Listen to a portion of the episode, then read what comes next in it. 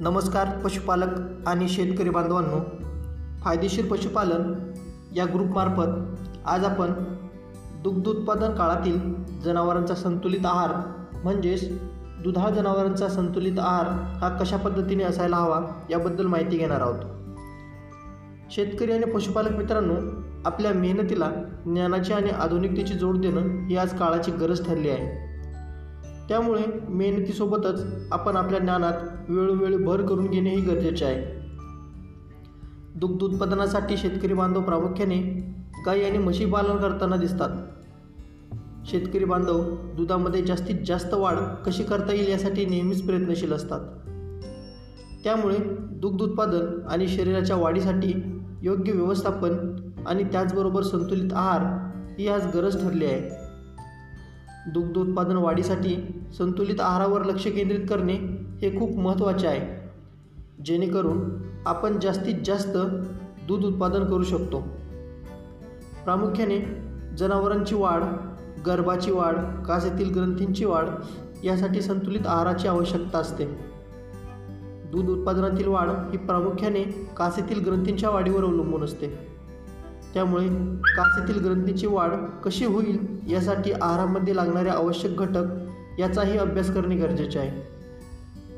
दूध वाढीसाठी प्रथिने ऊर्जा खनिजे आणि जीवनसत्वे या सर्व घटकांची योग्य प्रमाणात आवश्यकता असते. दुग्ध उत्पादन वाढीसाठी जनावरांना सकस आणि आवश्यक अन्नघटकांनी युक्त आहार द्यावा लागतो. जनावरांच्या खाद्यामध्ये प्रामुख्याने ओला चारा कोरडा चारा खुराक आणि मिनरल मिक्सर यांचा समावेश असावा व ते योग्य प्रमाणात असावे. पशुपालक मित्रांनो ओला चाऱ्यामध्ये तुम्ही एकदल व द्विदल वर्गातील चाऱ्यांचे मिश्रण देऊ शकता. एकदल वर्गीय चाऱ्यामध्ये मका ज्वारी बाजरी नेपियर गवत हायब्रिड नेपियर ही पिके येतात. या पिकांमध्ये प्रथिनांचे प्रमाण कमी आणि पिष्टमय पदार्थांचे प्रमाण अधिक असते. द्विदलवर्गीय चाऱ्यामध्ये लसूण बरसीम दशरथ गवत यांसारखी गवत येते. या चाऱ्यामध्ये कॅल्शियमचे प्रमाण हे अधिक असते. सुक्या चाऱ्यामध्ये प्रामुख्याने गव्हाचे काड मका कडवा ज्वारीचा कडवा भाताचा पेंडा देऊ शकता. त्याचप्रमाणे अंबोनामध्ये प्रथिने व ऊर्जा यांचे प्रमाण अधिक असते. अंबोनामध्ये प्रामुख्याने मका ज्वारी बाजरी सरकी भुईमूग जवस तीळ सूर्यफूल यांची पेंड आणि भात किंवा गव्हाचा कोंडा भाताचे पॉलिश यांचा वापर तुम्ही करू शकता. मित्रांनो पशुखाद्यात एक टक्के खनिज मिश्रण एक टक्के चुना पावडर आणि एक टक्के मीठ यांची आवश्यकता असते. दुभत्या जनावरास एक ते दीड किलो पशुखाद्य हे शरीर पोषणासाठी आणि एक किलो अंबोन हे प्रति अडीच किलो दुग्ध उत्पादनासाठी द्यायला हवे. त्याचप्रमाणे पाच ते सहा किलो वाळलेला चाराही द्यायला हवा. जर पाचशे किलो वजनाची गाय किंवा म्हैस असेल तर तिला पशुखाद्य सहा किलो द्यायला हवे. त्याचप्रमाणे कोरडा चारा पाच ते सहा किलो हिरवा चारा वीस ते पंचवीस किलो द्यायला हवा.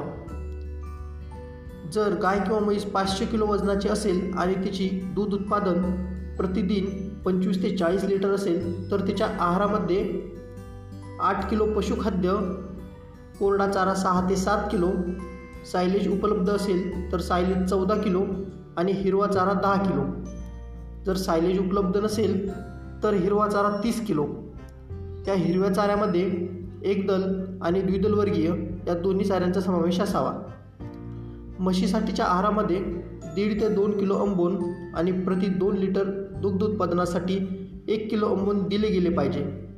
हे अंबोन पाण्यात आठ ते बारा तास भिजून ठेवावे आणि त्यानंतर त्याचा आहारात समावेश करावा. त्यामुळे त्याचा रुचकरपणा आणि त्याची पाचकता देखील वाढते. पशुपालक मित्रांनो आंबोनचे प्रमाण कमी केल्यास दूध उत्पादनात घट होऊ शकते. याकडे आवर्जून लक्ष द्यावे. जनावरांच्या आहारातील चाऱ्यामध्ये प्रामुख्याने पंधरा ते वीस किलो द्विदलवर्गीय चारा दोन ते तीन किलो मका भरडा दोन ते चार किलो सुका चारा आवश्यक आहे. व्याल्यानंतर दूध उत्पादनात हळूहळू वाढ होत असते. पंचेचाळीस ते पन्नास दिवसात दूध निर्मितीचा उच्चांक गाठला जातो. या काळात एक किलो अधिक खुराक देण्यात द्यावा जेणेकरून आपण जनावरांमधील जास्तीत जास्त दूध देण्याची क्षमता तपासू शकतो. शेतकरी बांधवांनो एक लक्षात ठेवण्याची बाब म्हणजे प्रामुख्याने जास्तीत जास्त दूध देण्याची क्षमता ही अनुवंशिक असते. त्यामुळे जास्त दूध देण्याची क्षमता जर गायीच्या अंगी नसेलच तर तिला काही चांगला आहार दिला तरीही तिची दूध देण्याची क्षमता वाढू शकणार नाही. मित्रांनो आहारामध्ये प्रामुख्याने आंबवण्याचा भाग दूध काढतेवेळी द्यावा. दूध काढल्यानंतर हिरवा चारा वापरावा आणि सुका चारा तुम्ही दिवसातील कोणत्याही वेळी दिला तरी हरकत नाही. धन्यवाद.